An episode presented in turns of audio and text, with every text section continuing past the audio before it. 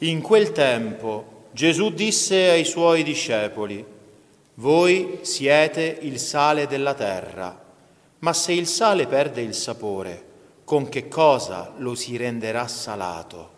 A null'altro serve che ad essere gettato via e calpestato dalla gente. Voi siete la luce del mondo. Non può restare nascosta una città che sta sopra un monte né si accende una lampada per metterla sotto il moggio, ma sul candelabro, e così fa luce a tutti quelli che sono nella casa. Così risplenda la vostra luce davanti agli uomini, perché vedano le vostre opere buone e rendano gloria al Padre vostro che è nei cieli. Parola del Signore.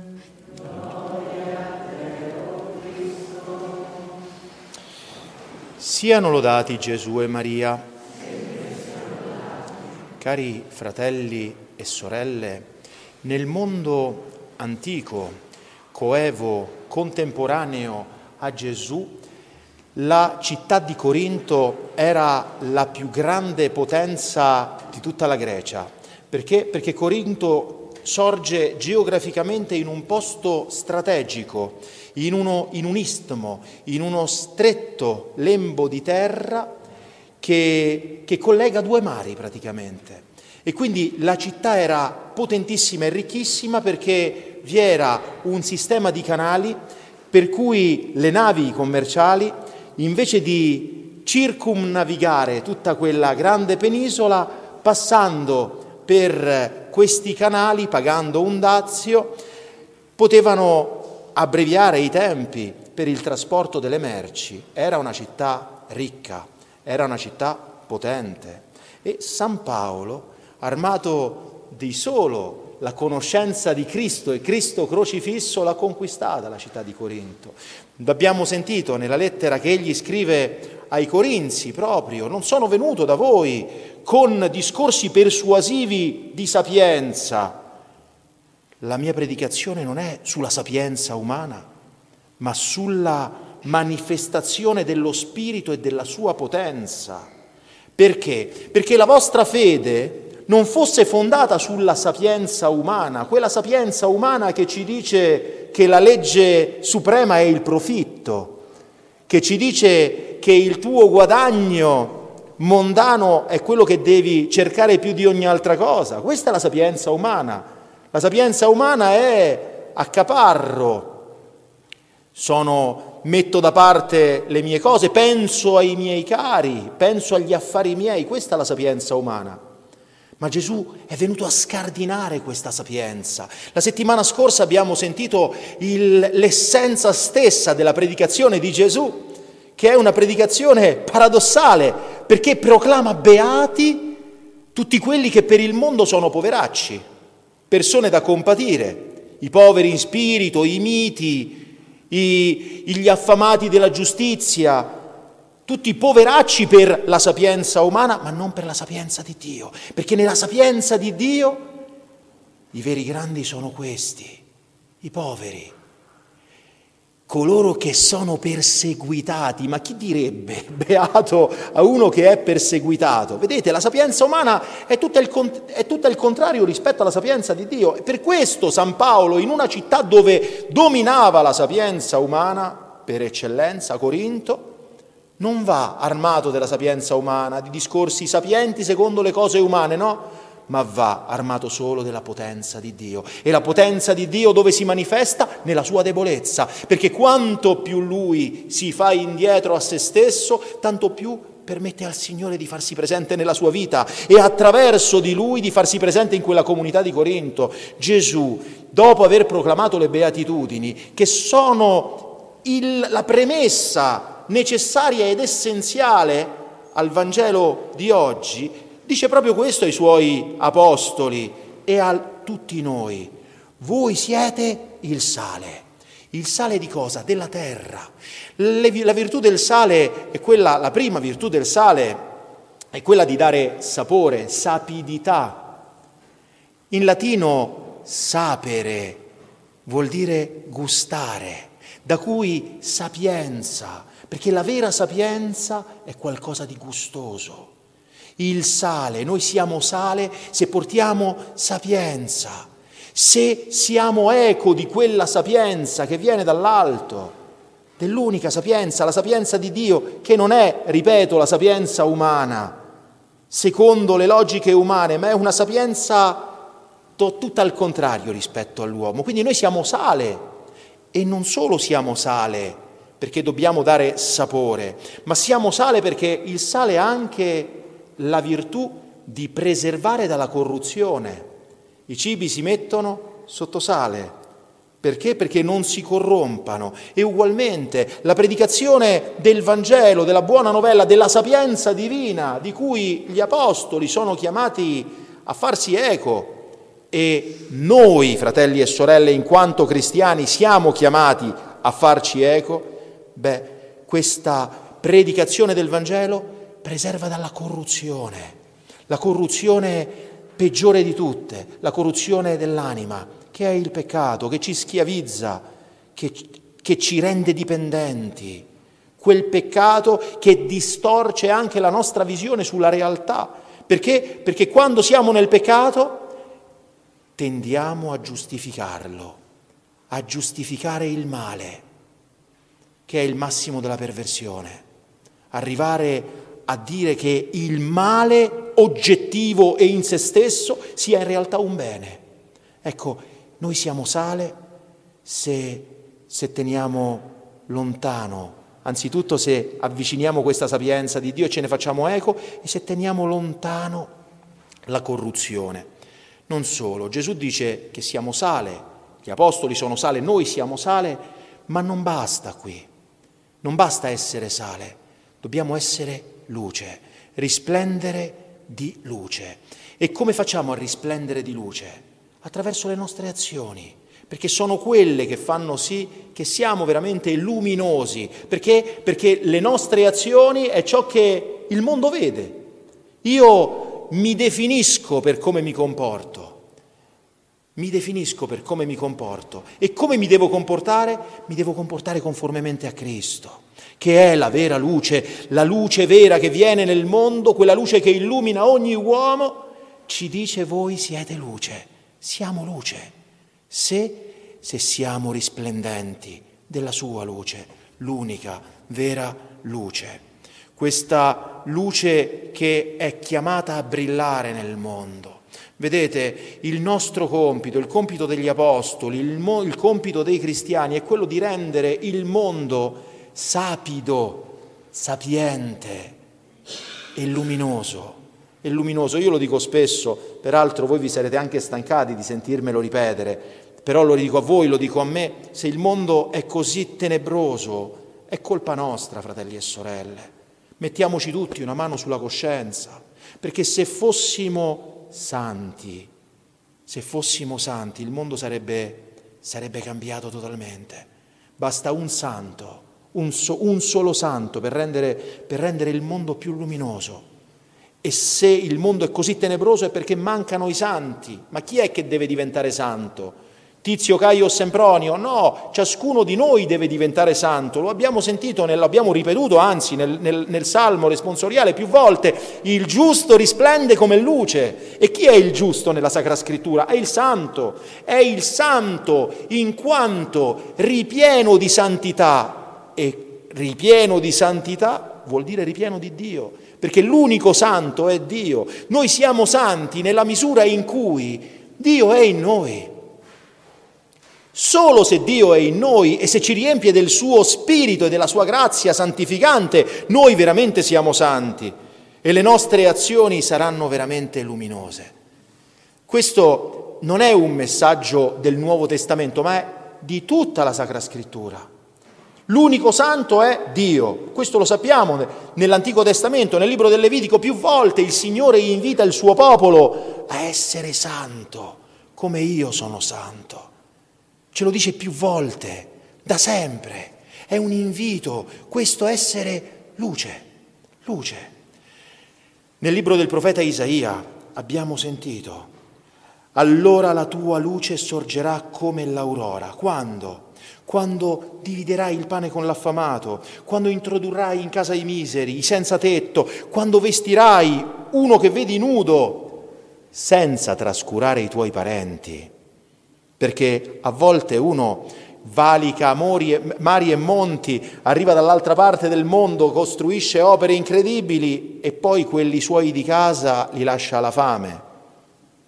Non va bene. Il tuo primo prossimo, il mio primo prossimo è quello che il Signore mi ha posto accanto, è quello con cui devo condividere ogni giorno, è quello che mi trovo sempre accanto, quello è il primo prossimo che io devo amare, senza trascurare l'affamato, il nudo, il povero, il senza tetto, uno e l'altro. Perché? Perché il Signore è Dio di tutti.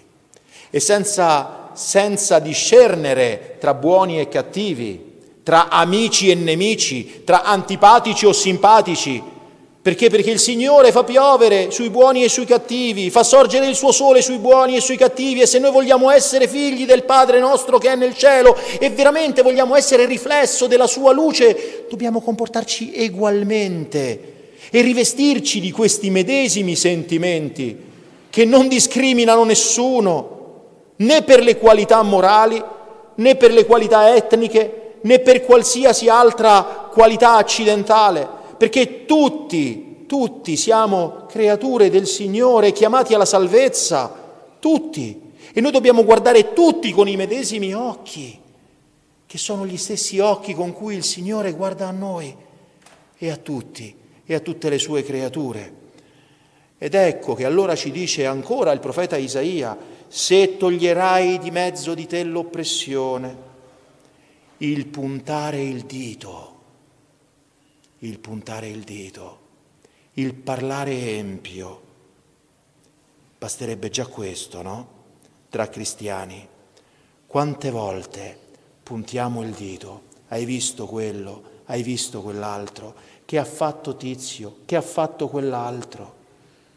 Ah, io certe cose non le farei mai, non lo dire, non lo dire, perché, perché se non ci fosse la grazia di Dio a sostenerci, Ve lo dico, fratelli e sorelle, se non ci fosse la grazia di Dio a sostenerci, non c'è un peccato tanto grande nel quale ciascuno di noi non possa cadere.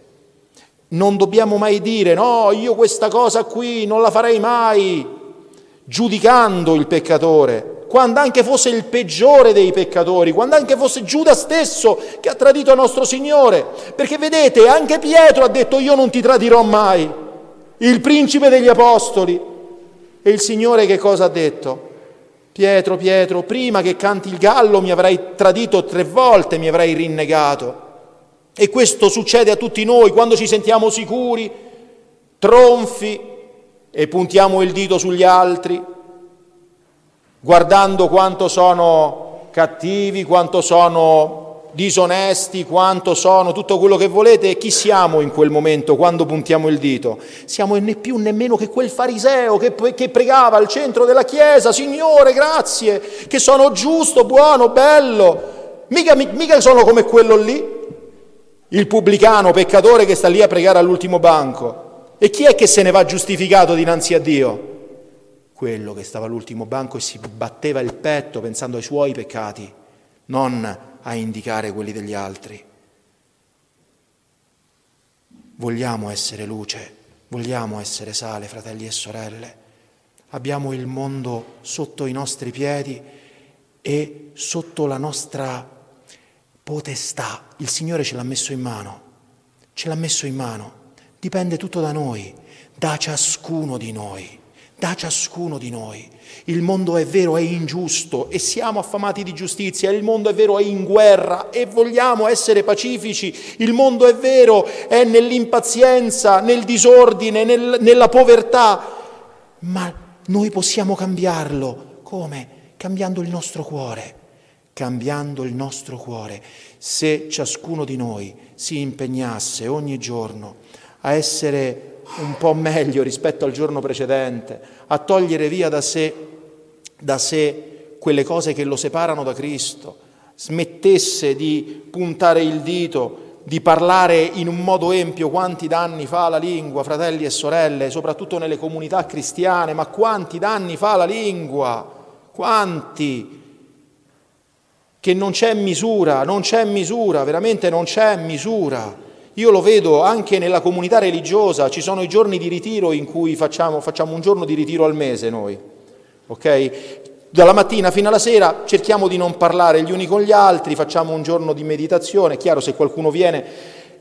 La sera ci facciamo un bel esame di coscienza tutte le sere e chiediamo perdono se abbiamo mancato qualcosa nella comunione, nella comunione fraterna. Nei giorni di ritiro nessuno ha da chiedere perdono. Nessuno ha da chiedere perdono. Perché? Perché la maggior parte dei peccati li facciamo con la lingua. Tutti, tutti. E allora custodiamola questa lingua, il parlare empio, che già fatto questo, se riuscissimo a moderare il nostro parlare, a non indicare il prossimo e a sforzarci di vivere cristianamente secondo i sentimenti che furono di Cristo, beh già questo ci farebbe risplendere come luce e ci metterebbe sulla via della vera sapienza, sulla via della santità, quella santità che è il riflesso terreno della santità eterna che è Dio. Quella santità che porta luce al mondo, che porta sapidità, che porta sapienza, che porta vita vera, perché quella è l'unica vita, perché tutto il resto è morto, la vita vera è la luce vera, è la verità che è Cristo. Non c'è altra vita fuori di questo, non c'è altra luce fuori di questo, non c'è altra realizzazione fuori di questo, fratelli e sorelle. Ci giochiamo non solo la nostra esistenza qui e questo mondo, ma ci giochiamo l'esistenza eterna, perché c'è l'altra faccia della, della medaglia. È vero che siamo sale e luce, ma se perdiamo il sapore, a che serviamo più? Se perdiamo il nostro essere cristiani, se perdiamo il nostro andare contro la sapienza del mondo, se perdiamo l'amore di Cristo in noi, a che serve più? Tutto è vano, tutto è vano. E noi a che serviamo più? Gesù lo dice quasi con la morte nel cuore, a null'altro serve che ad essere gettato via e calpestato. Non avvenga questo di noi, fratelli e sorelle.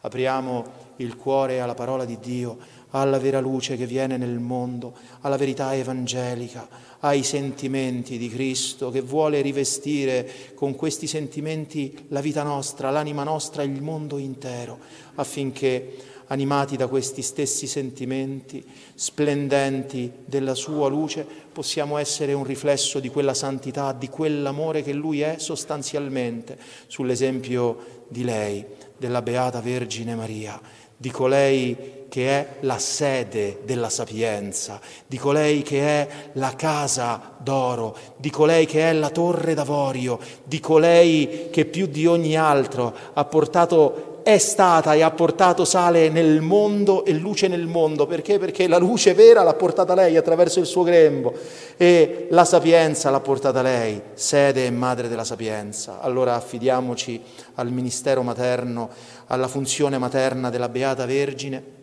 e pieni di fiducia nell'amore di Dio che non vuole che nessuno vada perso, ma contemporaneamente timorosi per la nostra personale miseria, sforziamoci di non indicare nessuno, di parlare in un modo pio e non empio, di curare tutte quelle situazioni dolorose che il Signore porrà sulla nostra strada, appunto perché figli di Dio, amati dal Signore, chiamati a partecipare della beatitudine eterna propria di Dio, Padre, Figlio e Spirito Santo, che vive e che regna per tutti i secoli dei secoli. Amen. Siano lodati Gesù e Maria.